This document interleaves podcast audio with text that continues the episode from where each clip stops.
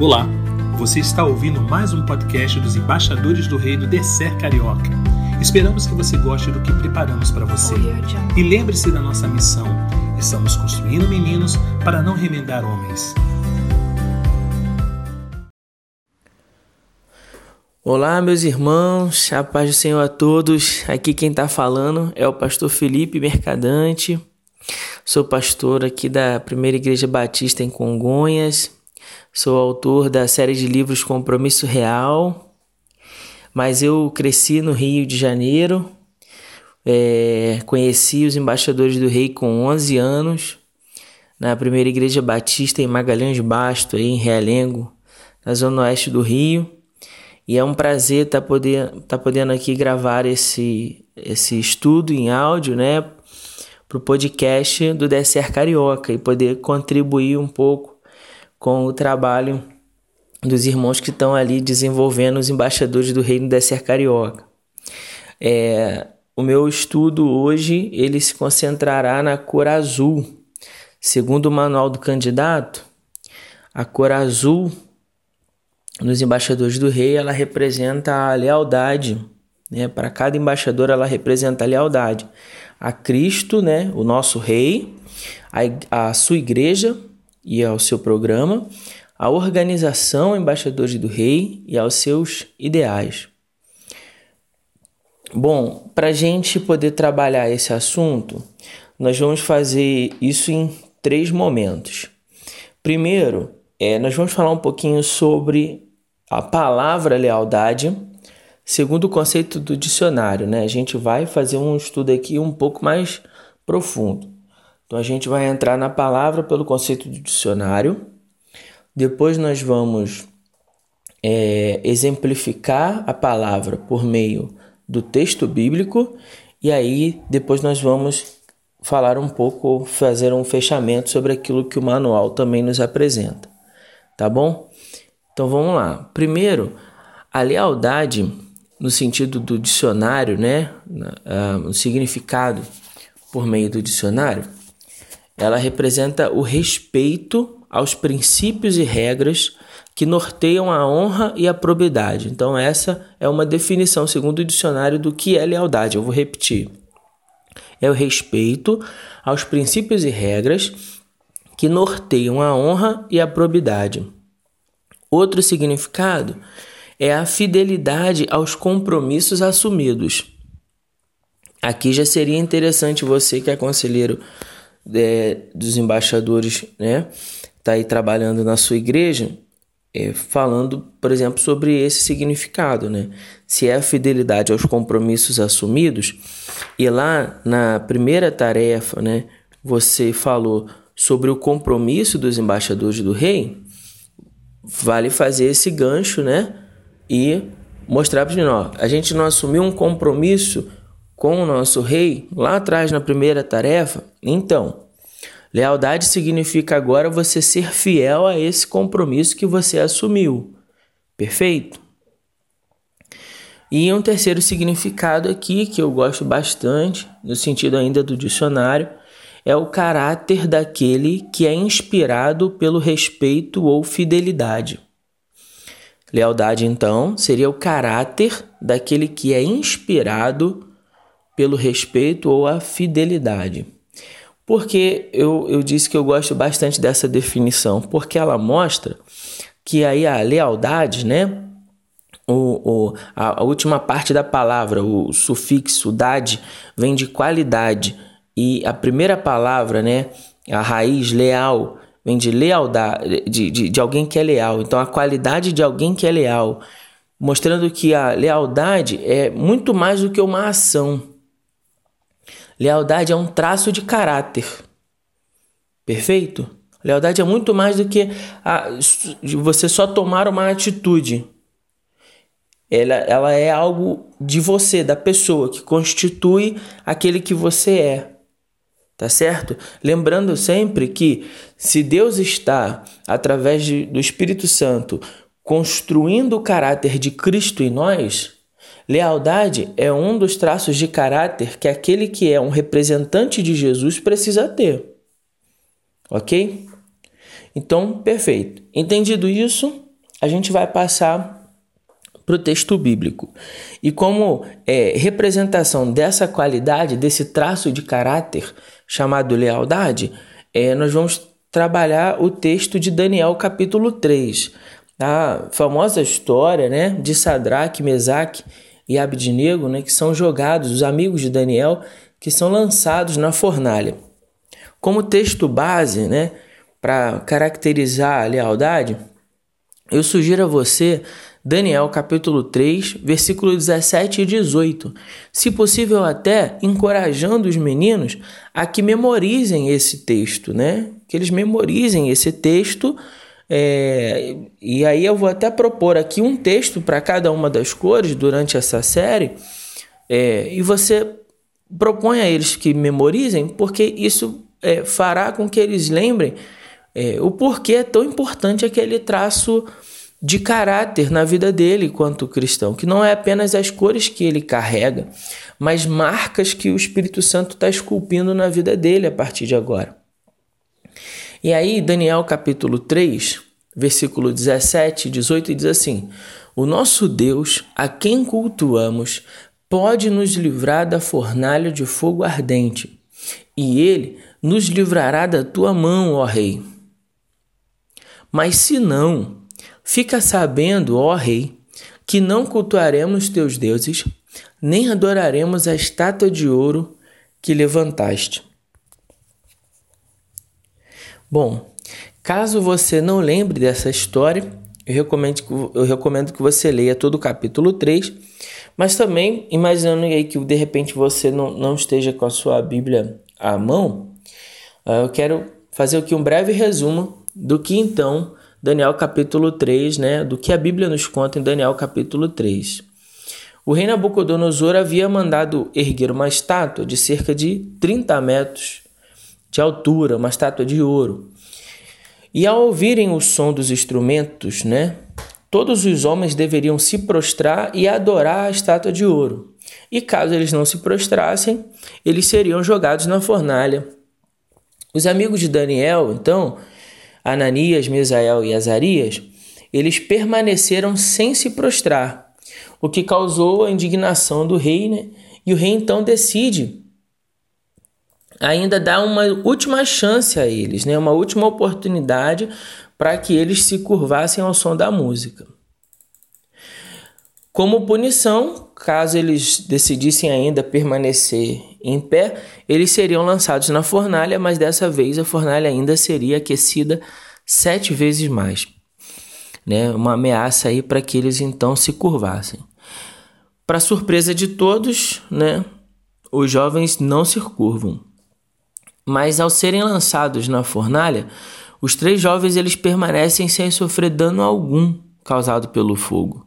Né? A Bíblia fala que nem cheiro de fumaça ficou nas suas roupas. Enquanto eles estavam lá dentro, todos que estavam fora né, podiam ver ainda um quarto homem que andava com eles pelo meio do fogo e que era parecido com o filho dos deuses, né, que passeava com eles dentro do fogo. O rei então pede para que os jovens saiam do medo do, do fogo e reconhece que o Deus deles ele, é verdade... ele era verdadeiramente um Deus capaz de livrar aqueles que o amam e que o obedecem. Nesse meio tempo, quando o rei deu essa segunda chance para aqueles jovens, dizendo a eles que se eles para que agora eles se curvassem, né, ouvindo novamente o som, é que vem o texto que nós lemos anteriormente quando os, os jovens respondem, olha, para o rei, o rei, o nosso jovem, o nosso Deus, perdão, a quem cultuamos, ele pode nos livrar da fornalha. Isso, é, irmãos, demonstra a fé daqueles jovens que acreditavam que Deus tinha poder para livrar eles mesmo no meio do fogo, né? A fé daqueles jovens de acreditar e de confiar em Deus, de confiar no poder de Deus e confiar que Deus poderia fazer algo ali milagroso, né, algo maravilhoso e livrar eles daquele, daquele fogo, né, da, o que seria a morte iminente, né? E eles continuam ainda e, e dizem algo que é, faz toda a diferença nesse texto para mim, quando ele diz assim: Mas se não, mas se não, como quem dissesse, olha, há uma possibilidade ainda de que ele não nos livre, tá certo? Mas se essa possibilidade acontecer e ele não nos livrar, Fica sabendo, ó Rei, que nós não cultuaremos os teus deuses e nem adoraremos a estátua de ouro que levantaste. Então aqui fica claro o porquê que esses jovens eles não se curvam. Porque existe neles é, a lealdade, existe nele isso que nós falamos anteriormente sobre o significado, existe neles esse traço de caráter que é inspirado pelo respeito e a fidelidade com os compromissos que eles assumiram. E que compromissos eram esses? É, vale lembrar aos irmãos que esses três jovens são judeus, e sendo judeus, eles possuem a lei de Deus, né? eles aprenderam a, a lei de Deus os, os dez mandamentos, né? E o primeiro mandamento é o que? Não terás outros deuses diante de mim. Não te terás outros deuses diante de mim.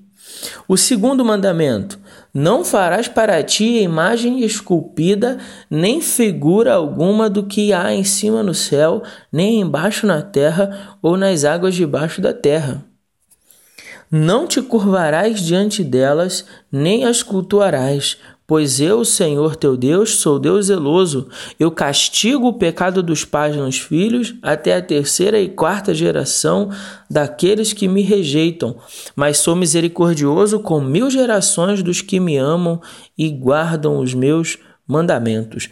Eu li aqui para vocês Êxodo, capítulo 20, versículo 3, 4 e 5. E esses jovens conheciam essa palavra, e por conhecerem essa palavra, e por saberem que ao se curvarem né, ao, à estátua de ouro que o rei Nabucodonosor havia mandado levantar, né, como uma forma de adoração aos seus deuses, eles estariam então negando o seu Deus, negando o compromisso que eles haviam assumido é, é, é, traindo, digamos assim, né, o compromisso que eles haviam assumidos é, de, de serem fiéis ao seu Deus. Eles deixam isso muito claro, né, quando eles falam assim: olha, rei, é, nós cremos, nós temos fé para crer que o nosso Deus ele pode perfeitamente, ele é poderoso suficientemente para nos livrar. Tá certo? A gente crê nisso, que Deus pode todas as coisas e ele pode muito bem nos livrar desse fogo. Afinal de contas, esses jovens são descendentes daqueles, né? São, são Claro que uma geração bem distante, mas eles conhecem a, a história do seu povo e conhecem como Deus, é, o seu Deus, havia livrado o povo do Egito da escravidão, havia feito sinais e maravilhas, né, prodígios, feitos extraordinários, havia aberto o mar para que eles pudessem passar a seco, havia destruído o exército de Faraó sem que eles levantassem nenhuma espada sequer né, para lutar. Então, esses jovens conheciam essas histórias, conheciam os, os testemunhos, né?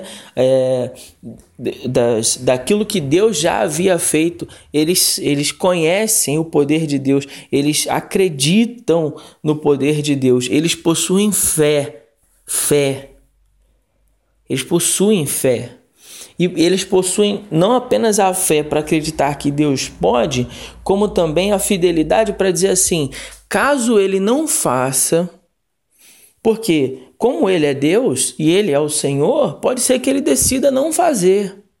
Pode ser que ele decida não curar.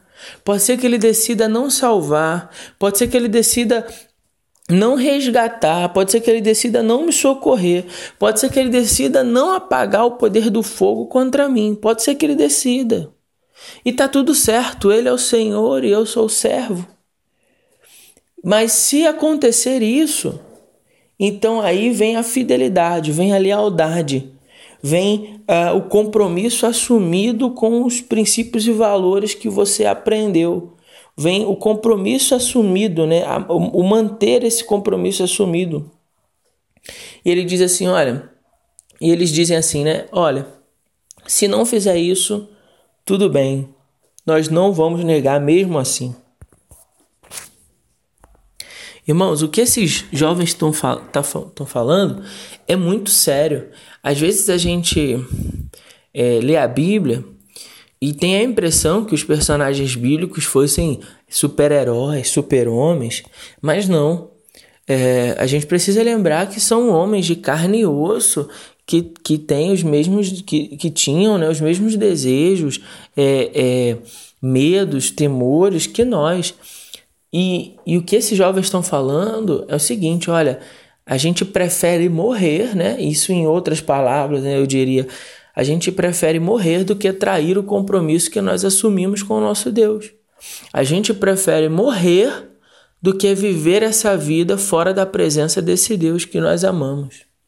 É isso que eles estão dizendo, isso é muito sério. Eu vou repetir para você guardar isso aí no teu coração. É, é, no caso, é melhor não ter vida do que viver essa vida longe da presença de Deus. É isso que eles estão dizendo. Não é que eles desejem a morte, mas é que eles não abrem mão de viver essa vida longe da presença de Deus. Isso é lealdade a um Deus que se ama, isso é lealdade a um Deus que se busca, isso é, um, é lealdade a um Deus que se conhece e a um Deus é, cujo esses jovens haviam assumido um compromisso. Então, percebam os irmãos que é, essa lealdade é algo muito importante para o cristão que assumiu esse compromisso de servir a Jesus, de amar a Jesus, que assumiu um compromisso de ser leal a Jesus, né? E aqui, voltando aqui para o nosso manual, é, essa lealdade a Cristo, né, como o nosso Rei, e nós, como seus servos obedientes, né, seguindo a voz do nosso Mestre, lealdade à Igreja de Cristo. Né? E o que é a sua igreja? A igreja é o corpo de Cristo, é todos aqueles que foram lavados e remidos pelo sangue do Cordeiro né? é ser leal a essas pessoas, ao compromisso assumido com essas pessoas. Porque, como cristãos, nós também assumimos um compromisso não apenas com Deus, mas com a igreja. Com a igreja, no sentido de fazermos parte desse corpo, de contribuirmos para o crescimento desse corpo, de amarmos esse corpo. Né? Veja que Jesus disse lá em João capítulo 15: Eu vos deixo um novo mandamento, em que ameis uns aos outros, assim como eu vos amei. Então, como é, leais à igreja, nós temos a obrigação, o dever mesmo de cumprir o que? O amor para com os irmãos, na medida em que Cristo nos amou. E como é que Cristo nos amou?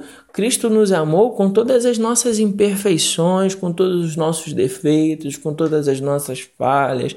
É, né? Você conhece bem as tuas, eu conheço as minhas e sei que Cristo me amou de maneira incondicional, porque se houvesse alguma condição, certamente Ele não me amaria. E, e, e aí ele vira para mim e diz assim: ó, agora Felipe, você precisa amar essas pessoas também que fazem parte do corpo. E aí muitas vezes a gente não entende muito isso, a gente não quer aceitar muito essa verdade. Mas ser um embaixador é assumir um compromisso de ser leal também à igreja, aos seus princípios, à organização Embaixadores do Rei, né? enquanto uma organização missionária com um objetivo aí, como é, de construir meninos para não ter que remendar homens, né? de evangelizar esses meninos e através desses meninos impactar toda uma geração, porque esses meninos vão ganhar os seus pais, vão ganhar seus, seus parentes, seus familiares, seus amigos de escola, seus amigos do bairro, né? E dando crescimento aos ideais. E aí, quais são os nossos ideais? Ah, é, você aí está estudando o manual se você nesse momento está estudando um manual, você lembra que a coroa representa os cinco ideais, que é o estudo da Bíblia, missões, oração, mordomia e serviço real. Então, ser leal a esses ideais, a esse ideal de valor que nós buscamos atingir. Então, isso é o que representa Isso é o que representa a cor azul. É, e por que, que a gente usa essa cor azul na nossa camisa, no escudo, né? Para nos lembrar disso, para nos lembrar dessa mensagem, para não é, nos deixar esquecer de algo como, como de tamanha importância para nós, tá bom? Esse foi o nosso estudo é, de hoje. É, em breve a gente vai estar tá aí, você vai estar tá ouvindo o próximo estudo da cor branca. É, eu quero desde já aqui fazer um convite a você também a que se inscreva no canal é, Compromisso Real, né, no YouTube uh, ou na nossa página no Instagram ou Facebook. Eu estou sempre colocando alguma coisa lá de estudo, de ideias para você usar com o seu grupo. Eu espero de alguma maneira poder continuar contribuindo com o seu crescimento e com o desenvolvimento do seu ministério. Acredite nessa organização, invista seu tempo, seu trabalho, seu esforço nessa organização. Eu sou fruto dessa organização, eu gosto sempre de dizer isso para encorajar os conselheiros a acreditar que o trabalho é possível e ele dá resultado. Não vim de um lar cristão, de um lar evangélico, mas hoje sou pastor porque alguém lá atrás investiu, acreditou nesse trabalho, acreditou que era possível construir meninos para não remendar homens. E se hoje eu estou aqui falando com os irmãos é porque eu sou a prova viva de que isso dá certo, funciona. Então acredite nesses meninos, invista seu tempo, seu esforço, seu trabalho desses meninos, porque é seu tempo, eu tenho certeza. Deus fará brotar essa semente no nome de Jesus. Deus abençoe. Um grande abraço. Gostou? Então compartilhe com seus amigos e outros embaixadores. Queremos convidar você para conhecer um pouco mais do nosso trabalho através das páginas do Facebook, Instagram e no nosso canal no YouTube. Tenha certeza que uma vez embaixador, sempre embaixador do Rei.